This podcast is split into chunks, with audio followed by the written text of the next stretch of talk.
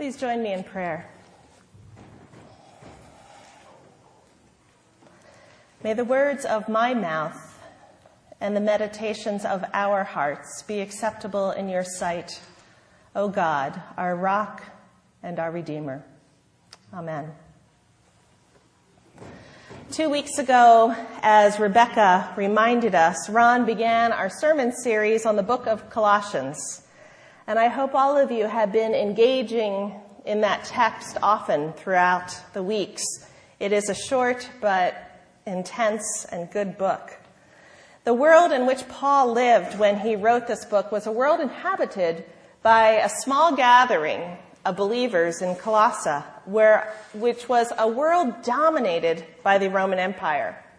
And Ron asked us a number of questions in his sermon that we're hoping to address throughout the entire series. And these are just a couple of them. So if you missed it, you can remember, you can be reminded of what was said. What does it mean to be a follower of Jesus in the 21st century United States? What does it mean to be a Christian in the most powerful nation on earth? Now we are asking these questions throughout this month, not as an act of condemnation or even judgment on others, but we are asking so that we can engage in healthy discussion, corporate discernment, that hopefully will lead us as a body of believers to a serious evaluation of what it means to be followers of Christ. Now, I don't know about you, but as a result of this sermon series, I have been thinking a lot more about church, a lot more about life over the past few weeks. And I've started looking at things in a whole new different way. Let me tell you a few of the ways in which I've started behaving differently. A few weeks ago, before the sermon series began, I proudly bought this shirt at Target. I was really excited. It was $5. In fact, I admit I bought two, one in light blue as well. But as a result of the series, when I got home the other day, I thought, I wonder where this $5 shirt is made. And I looked. It's made in Guatemala. And I thought, what kind of working conditions must those people in Guatemala be having if I can be buying a t-shirt for $5? Some people may say, hey, look on the bright side, at least we're giving them jobs, right? And gasoline. I know we've all been trying to cut back on gasoline with the high prices and the effects it's having on us. But instead of looking at it as a way of saving on my personal budget, I thought of it more in how am I using gasoline that's showing the world how we live as consumers of so much gasoline compared to the rest of the world. And so I tried to cut back even more. Three days this week, I was able to go without using my car at all. And I'm challenging myself every week to try to increase that. I've also watched the economy falter a lot, especially this last week, with the stock market being compared to that of around the time of the Great Depression. And I've thought about that in new ways. And then need I remind you that we have a presidential election going on. And I have tried really hard to listen to both sides and both sides fight back and forth with words and messages to the point that I'm actually to the point that I don't even want to listen to any messages anymore because I'm wondering where truth is in all of this. And then there's the war on terrorism that pervades our culture every day. And I keep wondering, how will we know when this war is won? Who will walk out with the white surrender flags? Will the terrorists? Will the United States? Will it ever be over?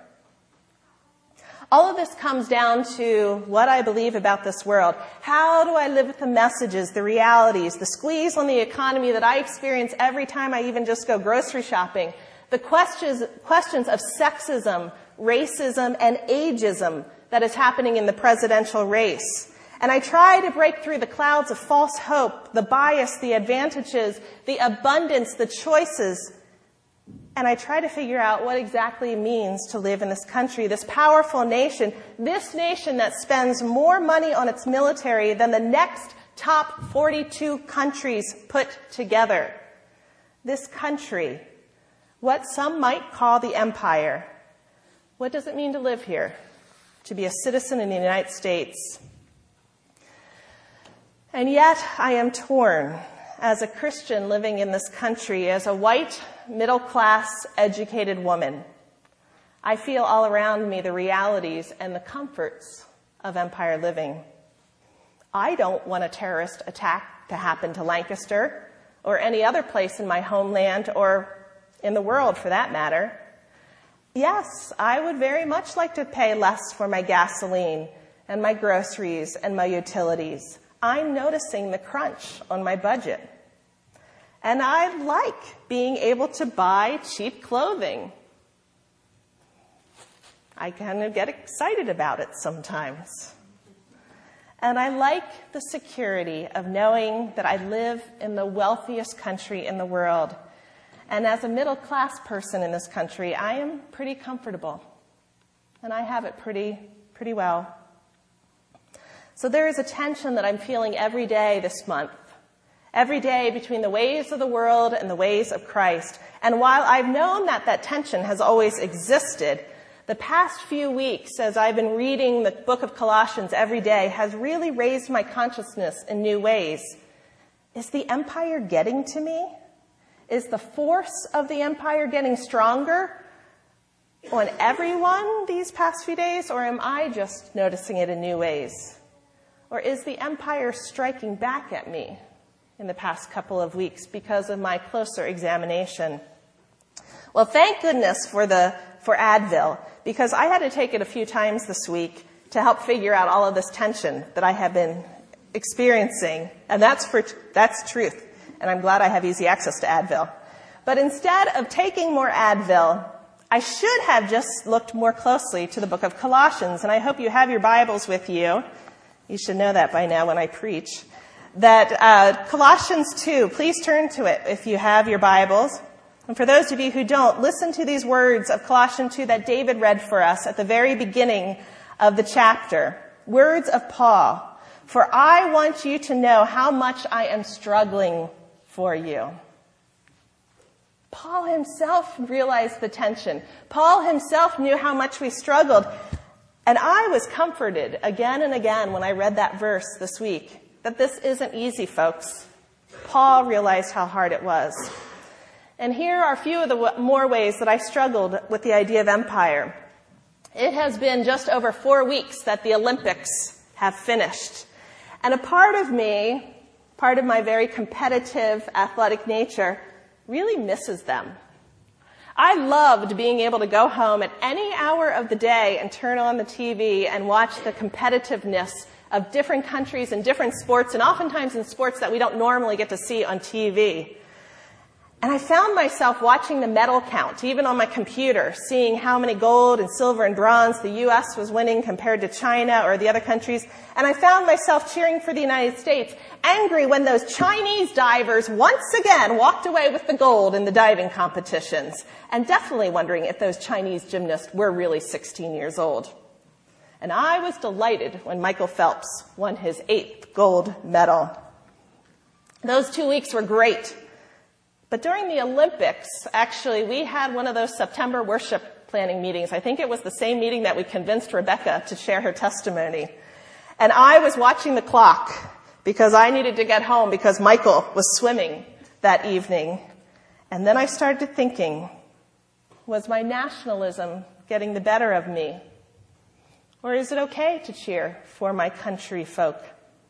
What's wrong with wanting Shawn Johnson to do well on the gymnastics floor or for hoping that Dara Torres will demonstrate that a 41 year old woman can swim just as well as someone half her age? Well, as I said, Target is a place that I frequently shop. And I thought about a story that I hadn't thought about for quite some time recently. I was at Target one day a while ago and many of you who frequent Target know that when you walk in the door, there are these bins of just $1 items that totally suck me in every time.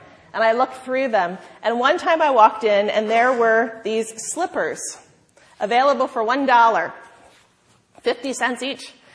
And I thought, those are the perfect slippers that I need to put in my suitcase so that when I travel, I have slippers, but they're not nearly as bulky as the ones that I have. And so I snatched them up. They were in a little package and I put them on and I began to go throughout the rest of the store and I was doing my normal shopping and doing my things and I had all my items and I walked up to the counter and I put my things down. I, the clerk cashed me out. I paid my bill and I walked out to the car and as I was unlocking my car door and putting my bags in, I looked and I saw that I still had the slippers under my arm this whole time. And neither I nor the cashier obviously noticed that I had walked out without paying for my $1 slippers. And I thought to myself, well, the amount of money I spend at Target, surely they can at least owe me a pair of $1 slippers. Or do I go back in and confess my shoplifting? And a third reflection this week on the economy. This week has been a whirlwind of activity. Rumors that this is equivalent to the Depression have highlighted the news every day. And I double checked, I admit, to make sure that all of my accounts were in FDIC insured. And I, no, I didn't tuck any money under my mattress, but I thought about it. And this week we saw how much the power of the United States influences the world economy. If you watch the Asian markets go up and go down depending upon how AIG's insurances were doing and whether the government was going to stop in, it was phenomenal. But my money was safe. I'm able to pay my mortgage. I haven't spent beyond my means. I'm okay. So what is my responsibility as a member of this empire, as a follower of Jesus Christ? Can I help it that I have been financially wise and spent appropriately? I fear this week as I reflected on all of these things that I too get caught up in the reality of empire living. Does my lack of compassion on others less fortunate than me, my questions about justice and fairness, and my desire to see those who are like me succeed mean I am evil and a sinner? I do know that it means I need to seriously look at the culture in which I live and how I want to respond to the many ideologies and philosophies I hear and live in all around me. And some of these things, I believe, are the deceptive philosophies that Paul discusses in chapter 2. Perhaps in and of themselves, all of these things that I just talked about are minimal. The dollar slippers, the $5 shirts, the small amount of money that I have compared to the rest of the world. But these are just a smattering of the many things that bombard our lives every day. These are just a few of the many things I could have chosen to talk about. And the ways that we see the world around us, the greed, the nationalism, the economic power that pervades our everyday life. Are these things becoming so ingrained in us that we don't even realize how much they are prevalent in our lives and how much the empire is influencing us? And then one day I read verse 20 from Colossians 2. If with Christ you died to baptism, through baptism, as was said earlier, to the elemental spirits of the universe, why do you live as if you still belonged to the world?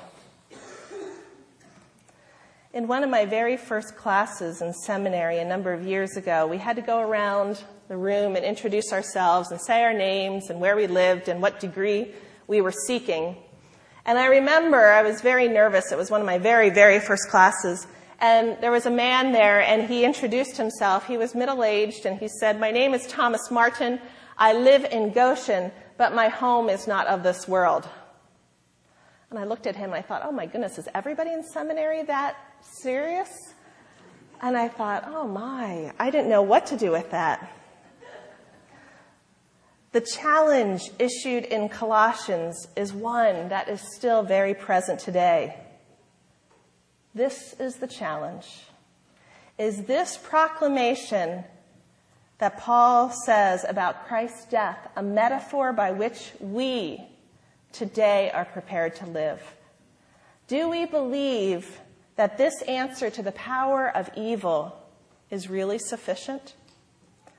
For all readers of Colossians, all of us, as well as the, the ones back in, to whom Paul was writing, a major test of authentic adherence to the gospel and to the confession of Christ as Lord is whether we are convinced enough of the sufficiency of God's action in the crucified Jesus to gamble our lives on the paradoxical power of the way of the cross rather than making compromises with other powers. Paul says that we make sure that we do not participate in these things through deceptive philosophies. And the way that we do it is through our baptism. Our baptism. Colossians 2 says, verses 9 through 15, there's certain excerpts about baptism. In baptism, we die to the ways of sin and are raised to a new life through our union with Christ. Baptism in and of itself does not make a person Christian. We know that. As Anabaptists, when we are at, when we are baptized, we are publicly announcing to everybody looking on our commitment to Jesus Christ and our allegiance to only one God. Our decision to follow Jesus and to receive baptism is personal, but it is definitely not private. Now I wonder, and I would like a show of hands, how many of you actually remember the day you were baptized and the details surrounding that. Who baptized you, where you were, maybe how many of you even remember the date of your baptism? Raise your hand if you can. Look around to see how many hands are raised. I can't. I know, I don't know the date. I remember where it was and who baptized me, but I don't know the date. I do remember the dress I was wearing. I think I bought it at Target. No, I'm kidding. Uh, the only reason I remember the dress is because there's a photo of it. I would like you to think about your baptism and anything that you can remember about it. And I wonder if any of you can remember the words to which you committed in that baptism. Can anybody recite the vows to which they committed to their, on their baptism day to me?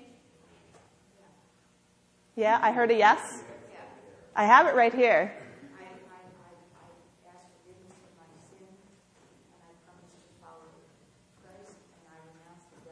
Okay.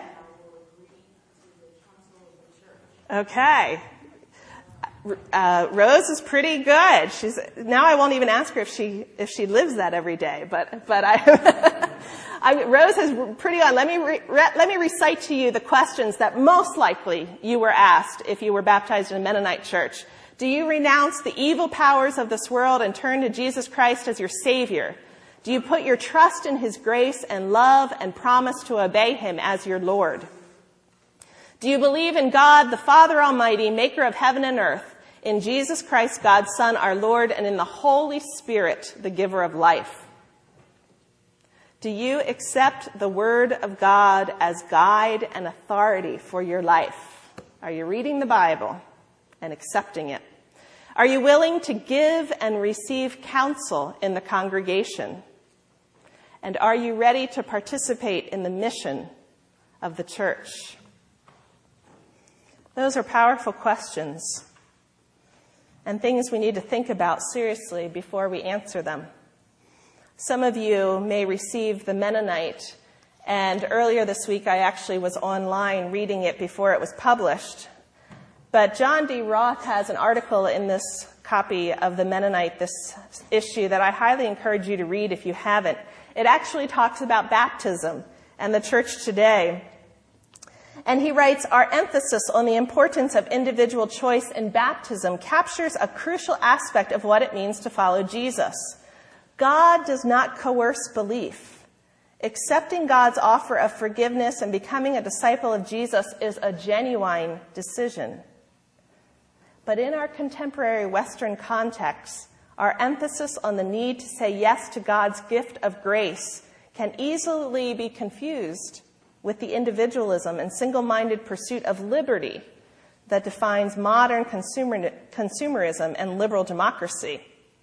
In the Anabaptist understanding, baptism by consent is always a public statement of allegiance, a profession of loyalty to Christ and to the church, not an assertion of individual rights. It goes counter to the empire. While our baptism is something that we individually choose and hopefully weren't pushed into or eventually will be forced into, Roth feels as though the focus of this decision within the community and the church has been taken far too lightly. It is, after all, the most important decision of our lives. To pledge our allegiance to Christ and to the church above all else. Why have we forgotten what we say in that pledge? And yet, many of you, I'm sure, could recite the Pledge of Allegiance to the flag. Our baptism isn't merely a splashing on of water. In it, Roth says, we have been marked by the cross and claimed by Christ. We have been tattooed by our baptism in a way that changes us forever. And it affects, or at least it should affect, how we live today in the empire. And that's what Colossians 2 is talking about. Paul is reminding us to take those vows of our baptism seriously. Walsh and Keesmaat in the book that Ron referred to a couple weeks ago, Colossians Remix, said, If with Christ you died in baptism, why do you submit to the world's regulations to consume as if there were no tomorrow? To live as if community were an impediment to personal fulfillment? To live as if everything were disposable, including relationships, people in enemy countries, and the environment? Why do you allow this deceitful vision to still have a hold on you. So we need to be strongly committed to our baptismal vows. We need to remember that our identity as baptized believers is a lifelong commitment that ebbs and flows. It is a commitment which at times we need to reevaluate and recommit to every day of our lives. My older brother got married when he was 29 or 30, I believe and he had been dating his future wife for a little while, number of years, and we were assuming that this would be the one. But I remember one day, and I may have even shared the story a little bit with you once before, but one day my dad and brother and I were driving along in the car, just the three of us, and my brother turned to my dad and he said, Dad, how do you do it? How do you make a lifelong commitment to one person and know that you're going to be able to keep that commitment forever? And my dad turned to him and he said, and of course my ears were perked up in the back, imagining, thinking what a good question it was. And my dad, who my parents had been married 46 years and actually are here today, I warned them that this story was coming. My dad turned to my brother and said, There are days that I do not love your mother, but those are the days that I go back on the commitment that I made to her many, many years ago. Those are the days that I remember my vows. And those are the days that I live through that commitment, knowing that the next day I may very much be in love with her again. Well, my brother ended up getting married, and he still is happily married. And I remember those words. They were so right on with every vow. That's what it's all about, making a vow making the commitment day after day to the vow, even if your feelings may have changed a little bit. And so I was in the parking lot of Target with my slippers, trying to decide what to do. I could easily have popped in the car and driven away. Nobody would have known. Or do I go in and confess? I shut my door and I locked the car and I walked back into Target. I didn't bother going to the customer service desk because I thought it would be really confusing to them to explain to them how I had just shoplifted and now I'm coming back in to pay my dollar. And so because I figured nobody saw me leave, probably nobody would see me walk in with the slippers. And so I walked back in with the slippers under my arm and I went to the first cashier. I put them down. I paid my dollar six and I walked out with my paid in full slippers in hand. And as I reflect now on the story of shopping at Target, I realized that what was happening was that I was getting caught up in the consumerism of this world. Target, I said, owed me at least a pair of $1 slippers with all the, with all the shopping I do for them. But is that really Christian? That is individualism mixed with consumerism at its height. And it leads us to verse 8 in Colossians 2 to see that no one takes you captive. Paul didn't want young Christians to be snatched away as characterized by, by shallow and hollow and deceptive philosophy, philosophy that promises much and gives nothing, because that is dangerous. So how do we keep ourselves in check with the philosophies in life? How do we know if we are getting sucked into something that is hollow and deceptive? How do we stay committed to our baptismal vows every single day of our lives, even the days we don't feel like it? And it is here, in this place, with all of you, as our community, as a community of believers the Mennonite minister manual says that the living faith of the individual is expressed in the context of the community. Baptism incorporates the believer into this community of kingdom citizens, the church, there to be accountable to and for others in all matters of faith and life. And I suspect that if Paul read the Mennonite minister's manual, he would say, Amen. We need the community of faith to help keep us accountable to the vows we made at baptism. Now, many of you know that I work very hard at keeping my Sunday Sabbath. Now, while of course I work most Sundays as my job as a pastor, I have set aside different things that I do not do on Sundays. I try not to do household chores on Sundays. I do not go shopping, even on the internet and I try to find rest when I'm not working at my job. But last Sunday evening, I confess I broke my Sabbath. Out of boredom, I went shopping at Kohl's. I realize as I confess the sin to you that my refusal to go shopping on Sundays, which was broken last Sunday, isn't going to make a dent in the craziness of this world. And I shopped so paranoid that one of you would see me, that I didn't even enjoy it.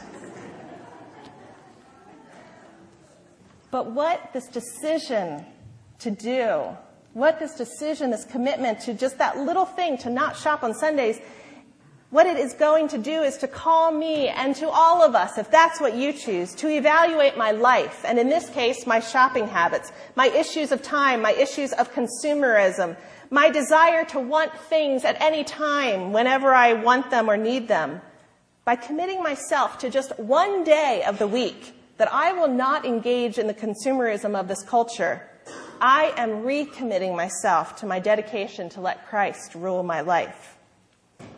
And so this church is called to be an alternative community. And there's nothing more off-turning to onlookers than to see us saying one thing and living another way.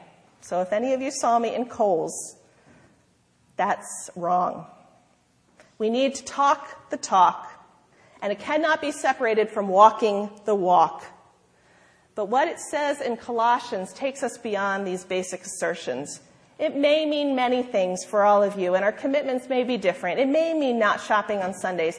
It may be something new that I've incorporated thanks to Sue Waterfield's email reminder a few weeks ago, spending 10% of my grocery bill every time I go shopping to buy extra food for the food bank.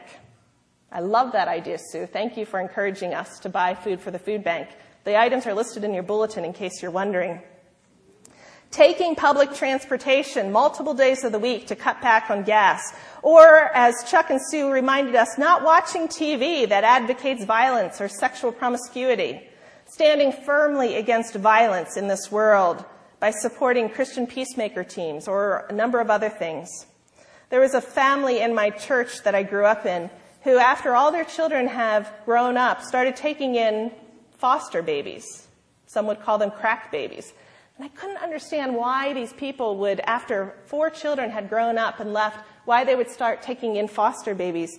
And so one time I asked her, because these children were high need, I said, why are you doing this? And she said, Because I oppose abortion.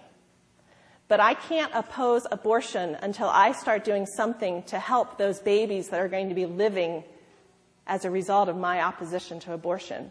And so she started taking in foster babies and giving them homes and loving them because she was against abortion. Now, I'm not saying whether you should be pro or against abortion, but I'm saying that you need to walk the walk of how you talk the talk. When we look at the gospel, we say, but I can't do all this. I can't do everything that Jesus asked me to do. It's impossible. It's implausible. Surely Jesus didn't mean literally that we're supposed to do all of this. And yet this was one of the best quotes I found from Walsh and Keesmaat in the book Colossians Remixed.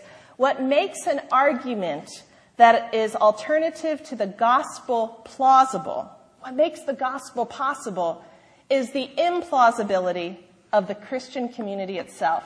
The implausibility that all of us would gather together this morning and be concerned about this topic. When in the midst of all that is going on around us, a group of people comes together and says, no, we are not going to succumb to the pressures of idolatry in this world. We're not going to shop on Sundays. We're not going to pay our military taxes. We're not going to pledge allegiance to the state over God, or we're not going to, you fill in the blank, whatever it is that you're committed to. When a community that strives to embody the truth that came to save the world exists, then we begin to see how alternative views offered in the gospel really can become a reality. Living in this world isn't easy.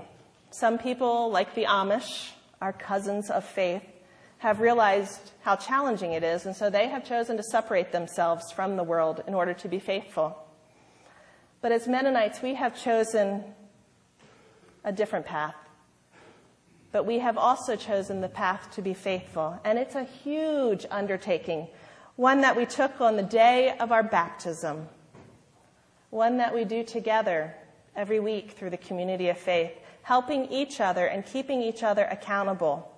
And that is something that we need to recommit ourselves to every day of our Christian walk. Our calling is not to fix this world. Our calling is to live in this world, recognizing the tension that exists and that has always existed between God's people and the empires that ruled them. We are called to be faithful in our living, to put our allegiance to Christ ahead of all others. And in the end, it is not our job to fix everything. Christ will take care of that at his return. Our job is to live faithfully, in active anticipation and waiting, animated by that radically subversive hope we have committed ourselves to in our baptism. And so today, I invite you, for those of you who have been baptized, to remember your baptism and the commitments that you made to Christ and to the community of believers to pledge your allegiance to Jesus Christ above all else. Remember your baptism.